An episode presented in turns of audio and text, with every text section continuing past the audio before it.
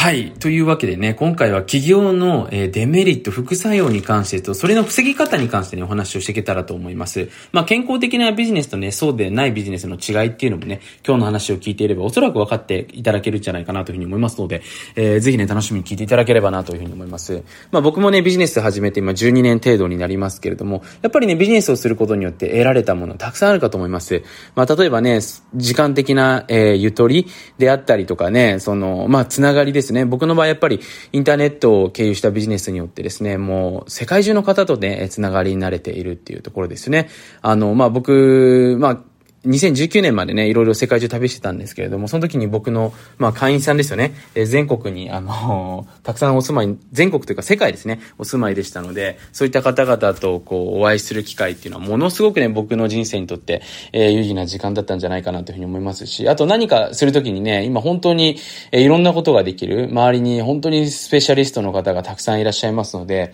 そういった部分もね、あの、この仕事を通して得られた一つの、まあ、恩恵といったらあれですけれども、まあ、一つのベネフィットだったんじゃないかなというふうに思います。まあ、他にもね、例えばキャッシュフローがね、作れたことによっていろいろとね、あの、経済面が潤ったりとかですね、まあ、他にもたくさんあるわけなんですけれども、あのなかなかね、そのメリットだけではなくてですね、そのデメリットっていうのを聞く機会っていうのは世の中であんまりないかと思うんですね。だやっぱり YouTube とか、その書籍とか見てみてもですね、やっぱりその起業して良いよっていう話しかしたことがない人の方が多いと思うんですよね。でも当然ながらね、物事にはメリット、デメリットっていうものはあるかと思いますので、今日はその、なかなかインターネットとか書籍とかに書かれてないような部分をね、お話しさせていただければなというふうに思っております。で、実際にこれ僕自身の経験談だけじゃなくてね、僕も今までいろんな方々ですね、まあ、それなりに年収を、えー、取ってる方ですね、お会いしてきて、まあそういった方ともね、お付き合いが結構あったりしますので、そんな中でのお話をさせていただければなというふうに思います。で、よく起こり得る副作用その1がですね、デメリットですね。はい。まず一つ目、周りと合わなくなってくるってことですね。これはもうほとんどの人が、えー、共通して経験している一つのもう、なんていうかな。もう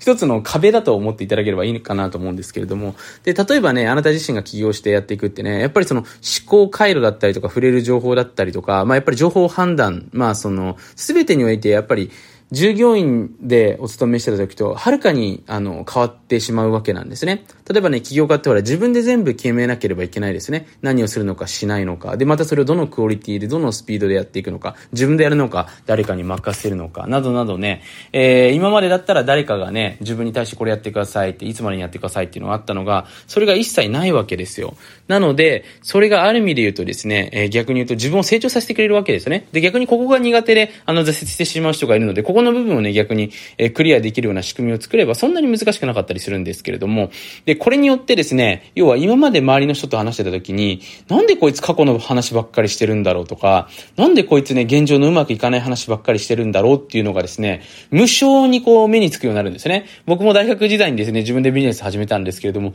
学生時代の友達が、なんでこいつらね、こんなしたくない話でもしてるんだろうってずっと思ってるようになってしまったんですね。昔はそれが楽しかったんですけど、徐々に徐々に自分が始めていくと、ほら自分でできる幸せとか喜びとか、自分が何か作ってお客さんに喜んでもらう、その、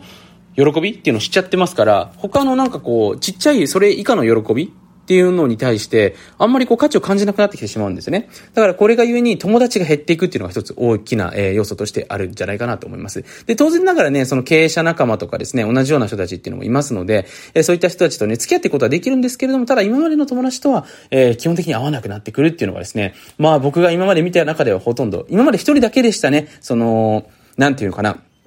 ずっと地元の友達とかとね、仲良くできている経営者っていうのは、たくさんの方とお会いしてきたんですけど、一人だけだったのかなというふうに思っております。はい。で、もう一つですね、えー、それに合わせてご家族との帰りですね。これはですね、えー、意外に知られてないんですけども、実はかなり、えー、大きい、えー、要素になってきます。で、どういうことかというと、その、例えば旦那さんがビジネスをしていくと、そうすると旦那さんがものすごく成長していくわけですよね。で、最初はね、家族のためっていうふうにやってたんですけれども、徐々に徐々にね、そこでうまくいくようになってくると、その自分の24時間見えてるものとか考えることが全て変わってきてしまうわけですよ。で、そうするとですね、自分の家族とかの話が、もう退屈に聞こえてしょうがなくなってしまうんですよね。だからなんでこいつこんな話してるんだろうって、いや別にそれ普通にお前がやればいいんじゃねっていう。例えばね、女性ってほら話を聞いてほしい生き物だと思うんですけれども、その女性の話を聞いた方がいいと分かりつつも、何こんなね、くだらないことで悩んでるんだろうっていうことでね、なんかその成長におけるギャップっていうのが生まれてきてしまうとですよ、これそこから離婚だったりとか別居になってしまうんですね。だ基本的にこれ僕の周りの人たち、あの、まあ今までねいろんな人たち見てきましたけど、やっぱりね起業家とか経営者の人の方がね離婚してる方は非常に多いです。で、これはね僕もいろいろ理由を考えてみたんですけれども、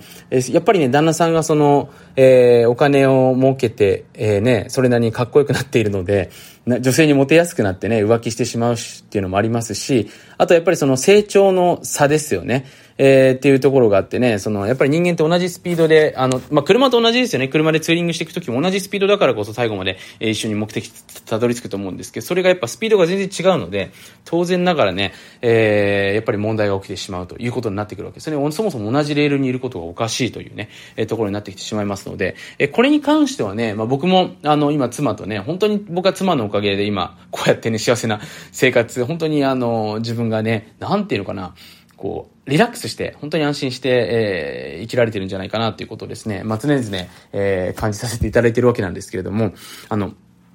やっぱり同じスピードであの成長していくしかないんですよね。やっぱそこに話し合う時間だったりとか、奥さんも奥さんで、やっぱりそのビジネスではなくてもいいと思うんですけども、やっぱり何かしらその旦那さんの仕事のことを理解したりとか、えー、こういう今ことやってるんだよねって話し合う時間を作って、えー、少しずつ少しずつですね、一緒にやっぱり成長していくっていうところがね、あの、本当にね、重要になってくるんじゃないかなと思います。で、これ子育てに関してもやっぱりビジネスしてると、ほら、社員とか、その、外注さんとかとやり取りしていると、そういうやっぱりコミュニケーションだったりとか、人を育てる力も、あの、磨かれていきますので、なんか自分がなんかすごいんじゃないかなって思い始めてしまうわけですよね。そういった時に、やっぱりその自分の、えー、まあ、伴侶の方の考え方ですよね。そこにやっぱりしっかり耳を傾けていく。やっぱりそのための時間だったりとか、そのトークの選定ですよね。っていうところもね、非常に重要になってくるんじゃないかなというふうに思いますので、まあ僕はだからそのうまくいき始めた時から本当に妻とずっと、えー、話をしていく。まあそれもね、くだらない話もありますけれども、えー、真面目な話もしていくっていうところをね、やっておいたおかげで、あの、本当に信頼してるんですよね。あの、彼女のことを。で、それがやっぱりすごくですね、僕にとっては良かったんじゃないかなというふうに思います。だから今もですね、これあんまり話したことないんですけれども、実はビジネスのネタとか、その自分がなんか人間関係でね、仕事のとで悩んでる時に、いつも妻に話すとですね、えそこで結構解決したりするんですよね。で、そういうやっぱりね、あの、場所を作っておくことは、えー、実はすごく重要なんじゃないかなと思います。だからこれ聞いてくださってる方が女性の方で、自分でね、あの家族のためにビジネスを始める人もいると思うんですけれども、そういった方もね、ちゃんとやっぱ旦那さんに話聞いてもらって、今自分がやってること、で、やっぱり同じスピードでね、前に進んでいかないと、先ほども繰り返したように、その、何やってるんだろうってことを理解できなくなってくるんですよね、お互いのことが。そうするとね、あの、それ非常に良くない状態になりがちになりますので、ぜひそこはちょっとね、注意していただければなというところが、えー、第2点ですね。はい。で、三つ目なんですけれども、えー、これはですね、変な話がめちゃめちゃ増えるということですね。で、僕もですね、大学生で、あの、本当にうまくいかなくて、まあ、無一文だった時っていうのはね、あの、まあ、僕に 何か美味しい話を持ってくる方が無駄だったと思うので、そういった話って一切来なかったんですけれども、僕もですね、まあ、そんなまだ大したことはないんですけれども、今ぐらいのレベルでもね、たくさんの、なんかそういう変な話っていっぱい来るんですよね。だからお会いしたいですとか、今度こういう人紹介したいですとかですね、もう、ここではちょっとですね、あの、ご紹介できないレベルでいろんなお話っていうのを頂戴するので、最初はね、それが嬉しいなって思ってなんかホイホイしてたんですけども、ほとんどインチキ話ばっかりなんですよね。だからそういった話をこうまともに信じてね、なんか俺は結構なんかすごいからいろんなところでオファーが来てるんじゃないかなとかね、なんかすごいこういったところから契約を結ばれようとしてる、なんか俺は嬉しいな、とかっていうふうにね、ちょっと勘違いしてしまうとですね、えー、気づいたらあなたの、あのー、本当にね、お金全部むしり取られてたりする可能性もありますので、そこは本当に注意していただきたい。要はだから人を見極める目をしっかり養っていかないといけないですよってことですね。当然ながら人の上に立っていく、えー、人よりも高い収入を取っていくっていうことはそれなりに注目されますので、あの、目立たないビジネスをしたとしてもですよ。やっぱ話持ってくる人増えてきます。なので、それに対してしっかり見極める目を持ってないと、全員がね、あの、天使であり、あなたのことを救ってくれる人だというふうに思ってるとですね、本当に痛い目にあってね、まあ、下手すると本当にも元に戻れないレベルでね、えものすごい、なんていうのかな、あの、詐欺にあったりする可能性もありますので、ぜひね、そのあたり、え、注意していただければなというふうに思っております。まあね、そんなわけでちょっと、いくつか、あの、企業の話させていただきましたけど、他にもね、デメリットいくつかあったりするのでね、それらを網羅したのが、実はね、今回の、今回の、え、僕の新刊になりますのでね、カモさんそこで繋がるんですかということなんですけど、そうなんですね。なので、ぜひですね、えー、チェックしていただければなというふうに思っております。そんなわけでね、今回も最後までご清聴くださってありがとうございました。ぜひライブ配信の方もお楽しみに。